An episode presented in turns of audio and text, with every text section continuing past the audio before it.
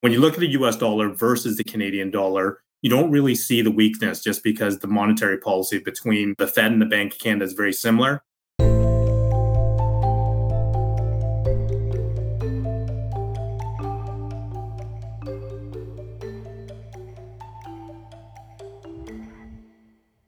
Office vacancy rates continue to rise as hybrid and work from home trends take hold. In today's episode, portfolio managers Matt Montemurro, Alfred Lee, and your host Mckenzie Box examine what this means for REITs and whether it will get worse before it gets better. They also discuss diversification strategies, trends in gold, and ways to enhance after tax returns. Before we hear from the team, please consider subscribing to Views from the Desk on your preferred podcast platform. And for many more ETF insights and resources, visit BMOETFs.com. Hello, and welcome back to our BMO ETFs Weekly Insights podcast with our team of experts. Thank you to everyone for continuing to tune in and to provide your questions and comments each and every week. I'm today's host, Mckenzie Box in product at BMO Global Asset Management. Today, I'm joined with Alfred Lee and Matt Montemurro, who are both portfolio managers on our ETF desk. So, special thank you to both Matt and Alfred for joining me today. Thanks, Mckenzie. Good to be here. Thanks, Mckenzie. Looking forward to it. All right. Well, let's dive in. Alfred, we'll start with you. Something that we've kind of seen over the years the office REIT space has experienced higher interest rates falling asset prices, and decreasing occupancy rates, especially in cities like Toronto. Is this cause for concern for investors or an opportunity given the higher yields? Yeah, it's a good question. I mean, with the office REITs, it's definitely one of the categories within the REIT space that has been facing a lot of concerns with investors. A recent report put out by CBRE reported the national office vacancy rate in Canada actually to be 17.7% in Q1. So that's actually an all time high in Canada. Uh, they also reported the second consecutive quarter of net absorption as well. So that's obviously not good for the office REIT space. And also, when you look at some of the trends, I mean, outside of finance, a lot of industries have been slow to come back to the office. So many workers, obviously, since COVID, have been preferring the hybrid model or the work from home model as well. So I think it's going to take a few years just for the office REIT space to recalibrate. Looking deeper, however, we are starting to see some green shoots um, that are, you know, should be taken as a positive. But obviously, I think we're um, a few years away from, you know, a full recovery in the office REIT space. But just in terms of looking at those early green shoots, you know, for example, Montreal, London, and Calgary, for example, all three of those cities are reporting net vacancy declines, uh, which is obviously a good sign. Calgary, in particular, I think we're seeing a lot of positive developments there where uh, the vacancy rates have declined for three consecutive quarters. A big part of that has obviously been Calgary's office conversion program, where they are converting underutilized office buildings and essentially repurposing those for residential or some other use. Also, a lot of other buildings that are end of life office buildings are also being demolished as well. Uh, so that's obviously helped in terms of reducing supply. Trends like this is something that we are going to start to see in other cities in Canada. Also, you know, south of the border, we're also starting to see some positive signs in the office space as well. So this is more to do on the acquisition level.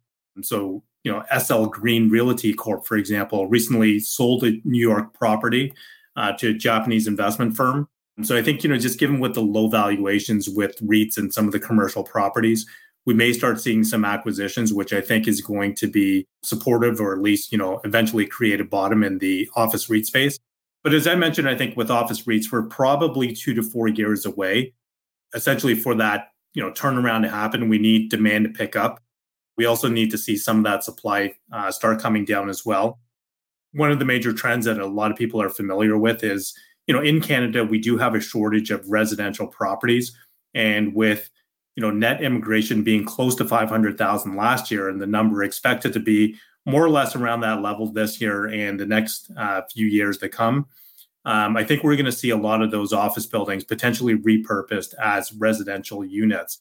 So I think that's going to help uh, drive the trend in terms of, you know, shoring up a lot of that additional supply.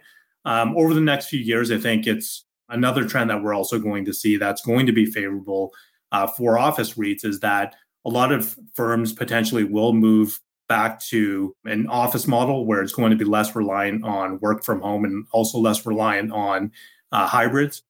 Some of the general kind of uh, themes out there is that you know a lot of companies are reporting that it's very hard to build culture, especially with a lot of those newer employees uh, that have been hired during COVID or after COVID. In terms of playing the REIT space, I think a good way to play it is through a REIT ETF. So for you know uh, ZRE, which is our equal weight REIT ETF, I think that's a good way to play it because in addition to the office REIT exposure, which as we mentioned, I think it's a longer term play. It's a it's a value play that definitely needs a catalyst before some of those names start turning over. In addition to the office REIT exposure, you're also getting exposure to a lot of other sub industries. So industrial REITs, for example, uh, Granite, Summit, Dream Industrial have all been um, industrial related REITs that have fared very well over the last you know six months. Uh, residential REITs have also been performing very well over the last six months. So have the healthcare facilities um, such as Chartwell. Chartwell also has you know favorable demographics as a tailwind as well. And even the retail oriented REITs, which obviously had a very hard time during COVID, uh, we are starting to see some life in the retail REITs as some of the traffic is you know starting to come back into those retail oriented REITs as well. So again, to play REITs, I think um, using a diversified REIT is a good way to play it, especially if interest rates start coming down beyond 2024. Uh, ZRE again, which is our equal weight REIT ETF, has a 4.9% distribution yield. So that's net of management fees. So I think that's a good way to kind of wait out the potential headwinds in the office REIT space. Um, so far, ZRE is up 2.6% year to date, underperforming the TSX. But again, this exemplifies, you know, the benefits of an ETF.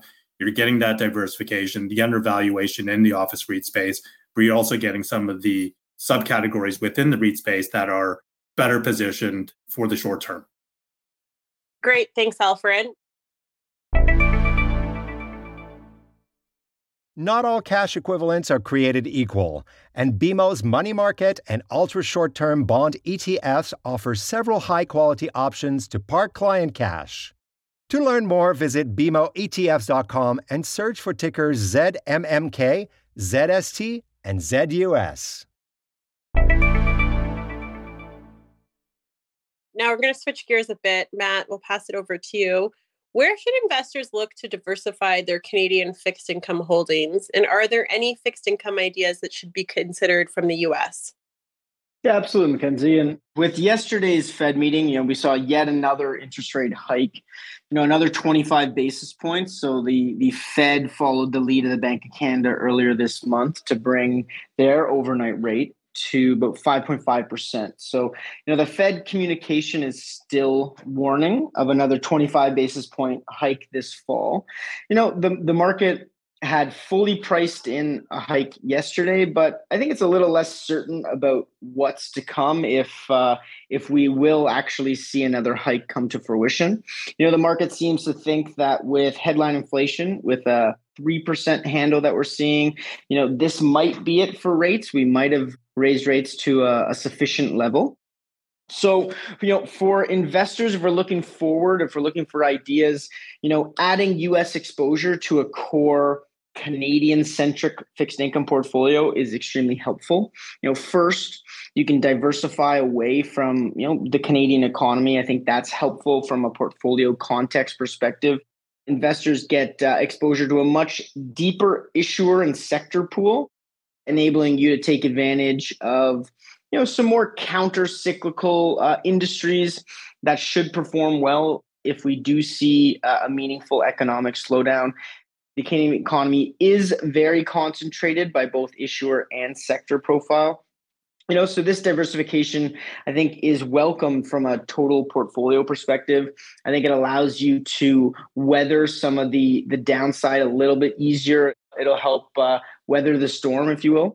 And then from there, many of the same yield curve dynamics that we see in Canada are also apparent in the US. So, you know, they are also experiencing a prolonged uh, inversion. Uh, I do think that continues to present an opportunity for fixed income investors. So, if I was looking, I definitely would consider US exposure within my fixed income portfolio. I think it adds great diversification benefits. And then where do I target in, in the US market? So I would narrow in on the short end of the curve to take advantage of those higher shorter term yields, take advantage of that inverted yield curve. From a risk return perspective, I think this continues to be the sweet spot for investors. So you can earn a higher yield while taking less interest rate exposure or less duration exposure. I think that that's ideal. So I would stay short and I would uh, personally focus in investment grade credit. If I'm comparing government investment grade high yield, I look at uh, investment grade spreads and, and I, I see that they sit wider than their 10 year averages. And I think that provides some upside for investors on, a go forward basis. In the short end, investors can take investment grade. So again, this is triple B rated and above credit exposure and earn about a 5.5 to 6% yield for very little duration risk. Uh, you know, I, again, I, I think that is a sweet spot for investors and something that, you know, if we look back five years, it's not something we would have even fathomed. We would have had to go to emerging markets, go to high yield. And I think uh, investment grade credit provides a great opportunity there. I prefer investment grade to high yield right now, as I think that they're that high yield issuers will begin to feel the crunch of higher rates. You know, I think refinancing will stress a lot of business models, and I think we'll see an uptick in defaults in, in, in the high yield space. To allocate here, to, to look at the market and to add that US exposure to my core portfolio, I, again, I would look at the short end and I would look at corporate exposure. So we offer uh, several ETFs that I think are extremely well positioned for this environment. So ZUS.U, the BMO Ultra Short Term US Bond ETF, focusing on high quality investment grade exposure with less than one year to maturity. And you have ZSU, the BMO short term US investment grade corporate bond hedge to CAD index ETF. Uh, I know that's a mouthful, but basically it's again investment grade exposure one to five years. So again, you're hugging the short end, you're taking advantage of those wider credit spreads. And I think both of those ETFs are extremely well positioned and would be an excellent complement to a traditional core fixed income portfolio. Great. Thanks, Matt. Alfred, passing it back to you. Gold was on the rise this year, breaking over $2,000 per ounce uh, before retreating in the recent months. What's been driving this demand? Yeah, so gold is something, you know, we definitely highlighted at the beginning of the year as, you know, something to keep an eye on. Earlier this year, gold did hit a high of 2050 an ounce before retreating back to about 1900 uh, US dollars per ounce. Uh, currently, it's trading about 1960 per ounce. Um, we did see the gold VIX uh, hit a high about 22 this year before settling to about 12 and a half, which is currently where it's sitting right now. But I would say, you know, over the short term, the price has really been driven by two factors. So one of that has obviously been the US dollar. So coming into the new year, I think it was pretty evident to the market that the central bank that was the furthest ahead in terms of taming inflation was the Fed. Arguably, you know, the Bank of Canada was a close first or second. But I think just from a monetary policy perspective, it was probable that you know the relative rates between the Fed and other central banks outside of Canada, the Fed was probably going to be raising rates at a slower pace than other regions around the world. So that would translate to US dollar weakness. One thing that we mentioned, you know, in other podcasts is that, you know, when you look at the US dollar versus the Canadian dollar, you don't really see the weakness just because the monetary policy between you know the Fed and the Bank of Canada is very similar. However, when you look at the U.S. dollar index, which is the trade weighted basket of the U.S. dollar versus you know six other currencies, that's when the U.S. dollar weakness is a lot more evident. So when you look at the U.S. dollar index, you know it's been losing a lot of strength uh, year to date, which is very positive for gold. Even when you pull up a one-year correlation chart on gold, when you look at gold and the US dollar index, it's essentially inversely correlated at this point. So again, you know, I think with the US dollar expected to weaken, um, I think that's going to be a positive for gold. But, you know, just in terms of gold prices moving lower over the, you know, last couple of months, a big part of that is more to do with technical. So when you look at gold, it trades very technically. When it reaches above a price of $2,000 an ounce, typically what happens is it tends to be met with a lot of sellers there. What that has to do more with is there's just psychology of investing in gold. I think a lot of people just aren't comfortable with you know gold prices being well above two thousand dollars. But I think when you think longer term, there are a lot of you know secular reasons that will convince investors that you know gold potentially will move above two thousand dollars. So some of those factors are you know de-dollarization. So we've talked about that a number of times on previous podcasts. You know we don't think the U.S. dollar is going to lose its reserve currency status, uh, just because when you look at the world financial infrastructure, all of that is built around the U.S. dollar. So you know do, we don't think the U.S. dollar is going to lose its reserve currency status anytime in the near future but there has been a fair degree of growing commentary or, or wants from other nations that want to move away from the US dollars just from a diversification standpoint. So the most notable headline uh, came from the BRICS nations. So that's Brazil, Russia, India, China, and South Africa. So they're looking to establish a unified currency that's backed by gold. So that's essentially in the works. So that's going to be positive for gold. Also, when you look at central bank buying, uh, Turkey, China, Singapore, and India, all in 2022 and already, you know, in the first quarter of 2023 have been buying gold at essentially a record pace. So that's a sign that they want to diversify away from the US dollar, which again is going to be a positive for gold. But, you know, as we mentioned, over the long term, you know, d- demand for gold looks to be very strong. Um, over the short term, we probably get some volatility. I think, you know, Matt raised some good points just in terms of the Fed. Um, recent report came out uh, from the Fed that there's a bigger dissenter between uh, doves and hawks. So that probably introduces a little bit of interest rate volatility, which should translate to US dollar volatility, which is going to affect gold prices. But again, I think over the long term, a lot of those secular trends that we talked about are going to be favorable for gold. And just in relation for gold stocks, when you look at the, the gold futures curve right now, uh, that's upward sloping or what they call contango. So that usually is a good sign for gold stocks. Um, just typically, if you are a gold company, for example, um, think of it as you're pulling or extracting gold out of the ground at spot prices and then selling it in the future at a higher price. So again, you know, gold stocks are a good way to get more of a leverage play on gold prices. Um, ZGD, which is our equal weight gold ETF, that was up 30%. That's at one point um, earlier this year before retreating. But again, that's a good way to get exposure to gold. Um, we don't think you need a lot of exposure in a portfolio. I think if you have 3% to 5% in ZGD, that's a good way to get exposure to uh, gold prices uh, through the gold companies, which is going to give you a little bit more of that inherent operating leverage uh, to gold prices. Great. Thanks, Alfred. Amid high interest rates and market volatility, consider BMO's top three ETFs yielding over 6%. The BMO Covered Call Utilities ETF, ticker ZWU, provides exposure to an equal weight portfolio of utilities, telecoms, and pipeline companies. The BMO Covered Call Canadian Banks ETF, ticker ZWB, invests solely in Canadian financials, presenting an attractive valuation opportunity. And the BMO Canadian High Dividend Covered Call ETF, ticker ZWC, features solid historical dividend growth. To learn more, visit BMOETFs.com and search for tickers ZWU, ZWB, and ZWC. Last but not least, Matt, we'll pass it back to you. Investors continue to look for tax efficient ways to navigate the bond market, and the discount bond market remains very topical. How should investors think about their exposure in terms of aggregate discount exposure and corporate exposure, or even short term exposure?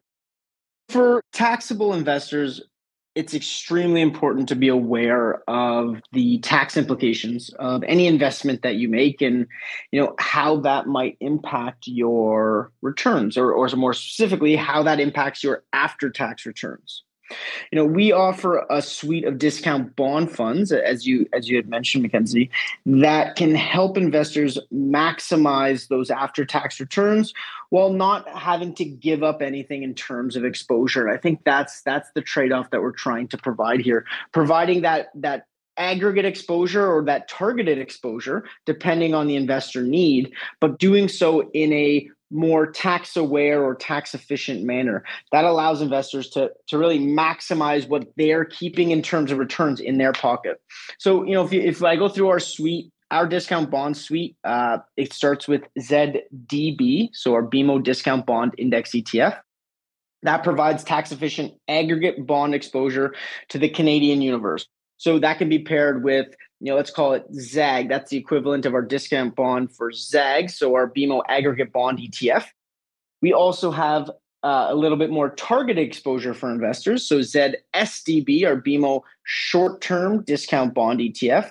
And again, that's providing one to five year aggregate exposure to the Canadian universe.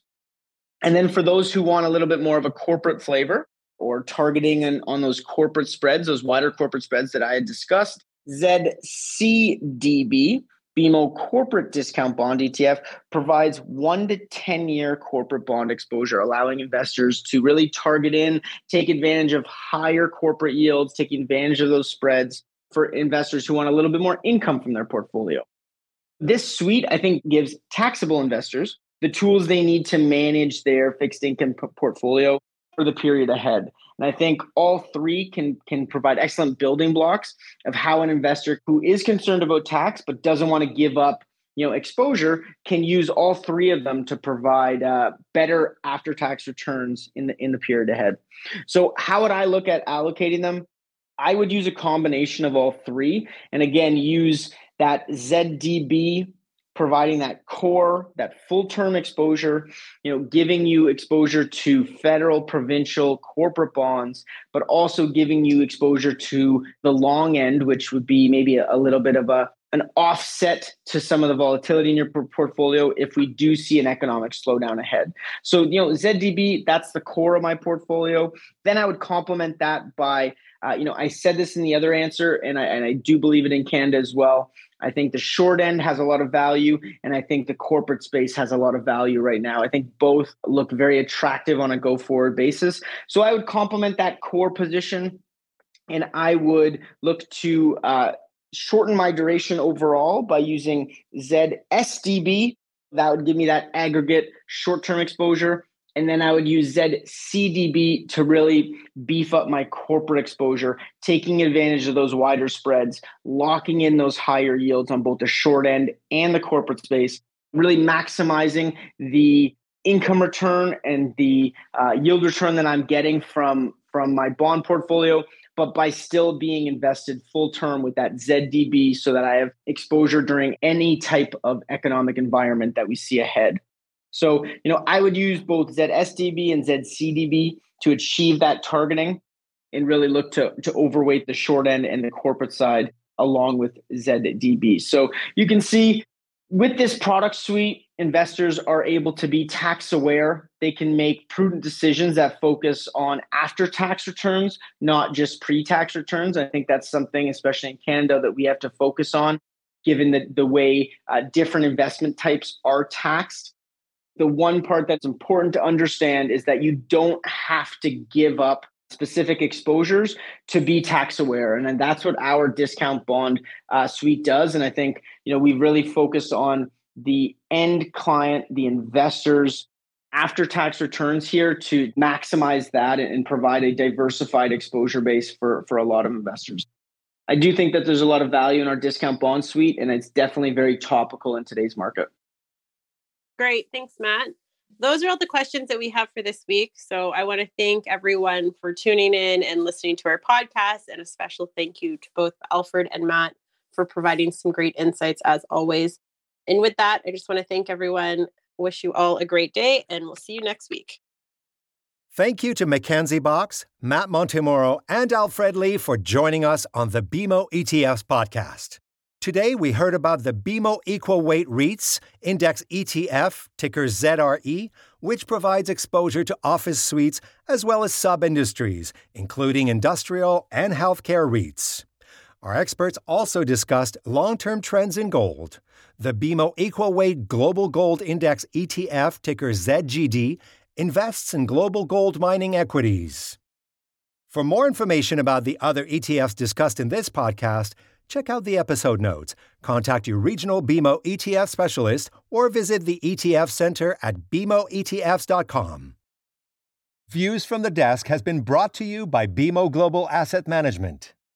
The viewpoints expressed by the portfolio managers represent their assessment of the markets at the time of publication. Those views are subject to change without notice at any time without any kind of notice. The information contained herein is not and should not be construed as investment, tax, or legal advice to any party. Investments should be evaluated relative to the individual's investment objectives, and professional advice should be obtained with respect to any circumstance. Any statement that necessarily depends on future events may be a forward looking statement. Forward looking statements are not guarantees of performance. Commissions, management fees, and expenses, if any, all may be associated with investments in exchange traded funds. Please read the ETF facts or prospectus before investing. Exchange traded funds are not guaranteed, their values change frequently, and past performance may not be repeated.